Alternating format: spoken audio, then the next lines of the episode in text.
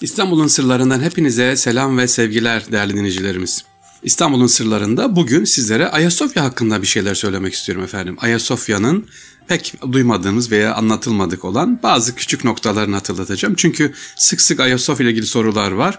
Bunlarla ilgili sizlerle inşallah vaktimiz el verdiğince Ayasofya'yı hatırlatmaya çalışalım. Sevgili dinleyiciler Ayasofya neden ve nasıl yapıldı? Efendim Roma İmparatorluğu'nun siyasi ve kültürel yapısına uymamasından dolayı Hristiyanlık yasak bir din olarak yaşadı bir müddet. Hristiyanlar bu yasaktan dolayı 300 yıl boyunca farklı imparatorun elinde zulme uğrarlar. İşte bu zulmün en doruk noktası milattan sonra 284 ile 305 tarihler arasında imparator olan Diokletin zamanında olur. Bugünkü İzmit bölgesinde yer alan Nikomedia adlı şehirde yazlık sarayından Roma İmparatorunu yöneten Dikloten öldükten sonra taht kavgası başlar ve dört komutan kendi aralarında savaşa girirler. E tamam Ayasofya ile ne alakası var diyeceksiniz. Efendim bu taht kavgasından Konstantin galip çıkar ve Roma İmparatorluğu'nun tahtına geçer. Konstantin kendisini imparator yapacak galibiyetin öncesinde bir rüyada göklerde XP işaretini görür. Bu işaret antik Yunanca'da Mesih kelimesinden yani İsa aleyhisselam hatırlatır. Bu onun Hristiyanlığa yakınlaşmasını sağlar ve Konstantin ile birlikte Hristiyanlar yaklaşık 300 yıl süren zulümden kurtulur. Burası birinci bölüm. Peki sonra ne oldu? Konstantin milattan son 330 yılında Roma İmparatorluğu'nun başkentini nereye taşır efendim? İstanbul'a, New Roma, Nova Roma yani Yeni Roma koyar. Konstantin ölümünden sonra insanlar şehre de Konstantin'in şehri anlamına gelen Konstantinopolis ismini verirler. Biz de ne diyoruz? Konstantiniye. Resulullah Aleyhisselatü Vesselam Konstantiniye e, dediği için.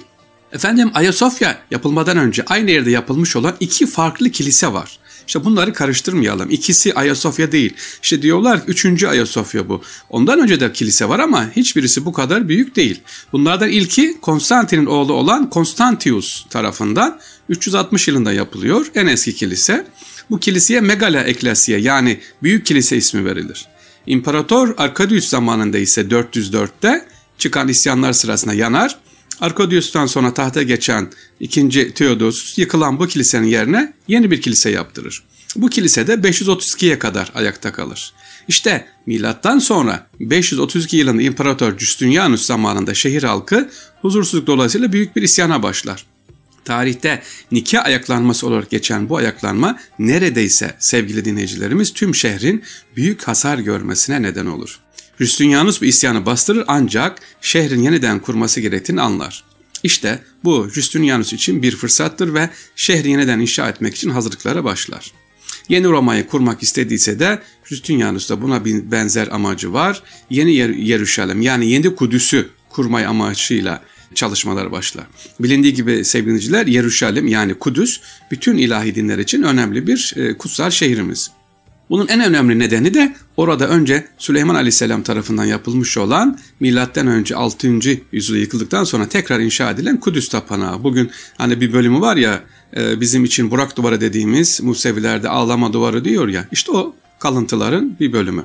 Ee, işte sevgilinciler Ayasofya yavaş yavaş başlıyor. 23 Şubat 532 tarihinde başlar ve 27 Aralık 537 tarihinde ibadete açılır. Bu kadar kısa sürede Ayasofya nasıl yapıldı derseniz efendim malzemelerin birçoğu hazır olarak gelmiş. O gördüğünüz sütunlar, taşlar bir kısmı büyük bir kısmı hazırdır.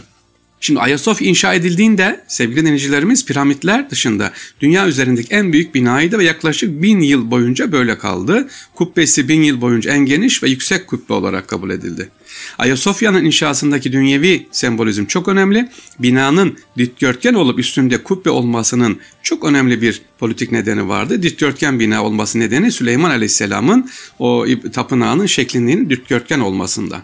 Efendim sevgili dinleyiciler kubbe bir Roma icadıdır. Roma'da Pentagon Pagan Roma İmparatorluğu'nun en önemli tapınağıydı. İşte burada ilk kubbeler yapılmaya başladı ve kubbe kullanılmaya başladı. İstanbul'un fethinden sonra ise Fatih'in fermanıyla 1800 yıllara kadar gayrimüslimlerin ibadethanelerinde hatta evlerinde kubbe yapılması yasaklandı ki e, çağrışımda bulunmasın diye.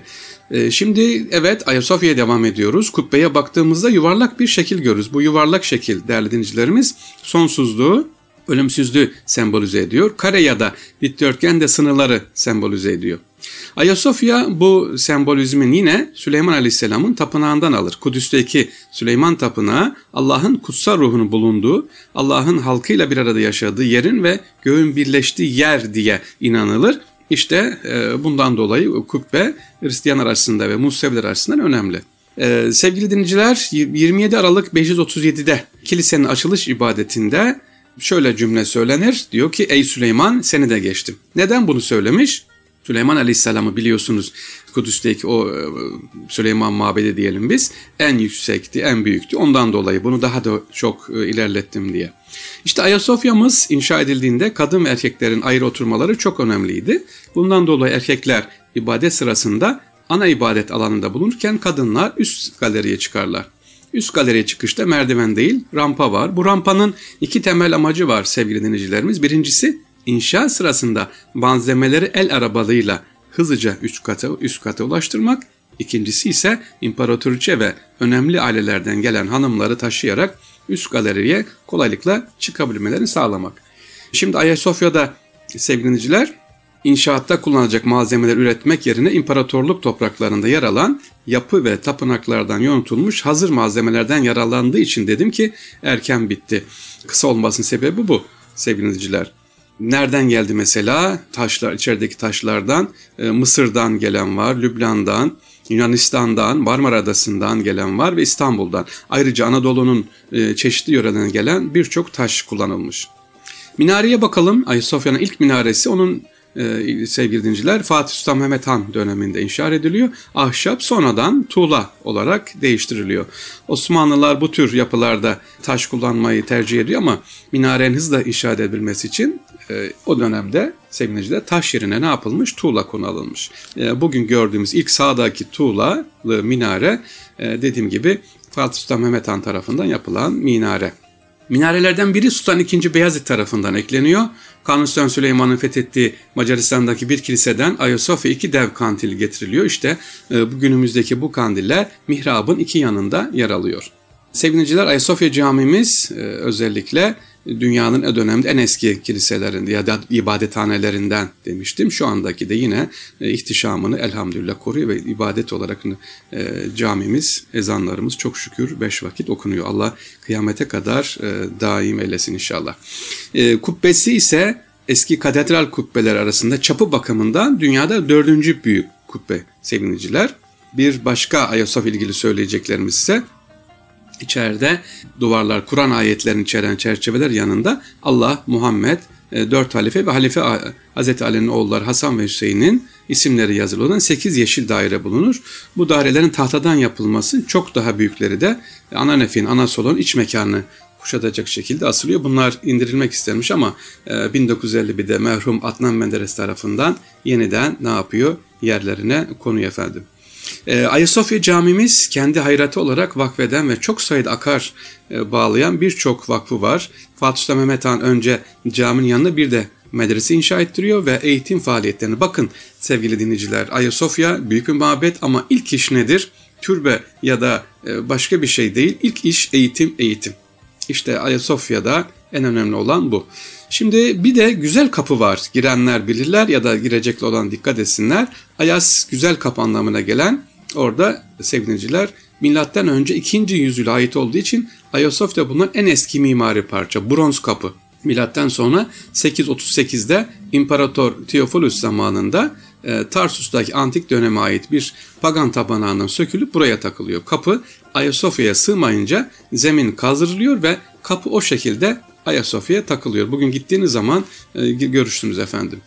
Sütunlar sormuştunuz Ayasofya'da. Efendim ana mekanda 40, diğer bölümler 67 olmak üzere toplam 107 sütun var sevgiliciler.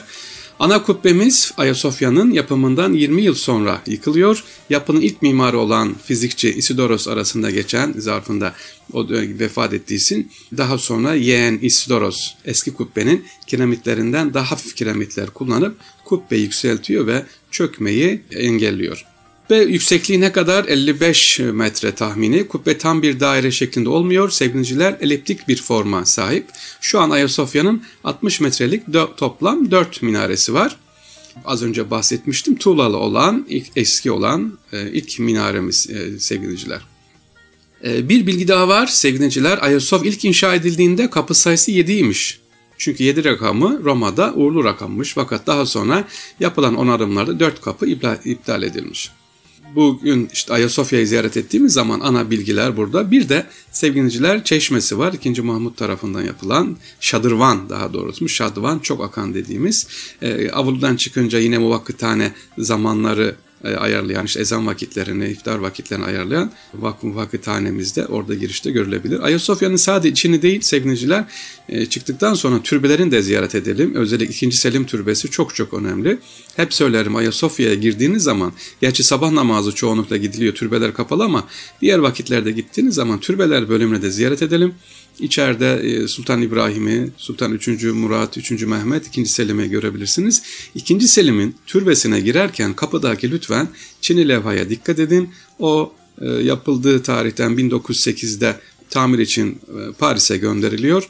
Tamir edilip geri geliyor. 2003 yılında Aa bu taklitmiş, meğersem çalınmış sevgiliciler. Şu anda Fransa'da sergileniyor, gelmeyi bekliyor. Onun için diyorum ki inşallah Ayasofya'yı bir gidin. Sadece e, Ayasofya'nın kendisine içini değil dışını da inşallah gezersiniz. İstanbul'un sırlarından hepinize selam ve sevgiler değerli dostlar. Allah emanet olunuz efendim.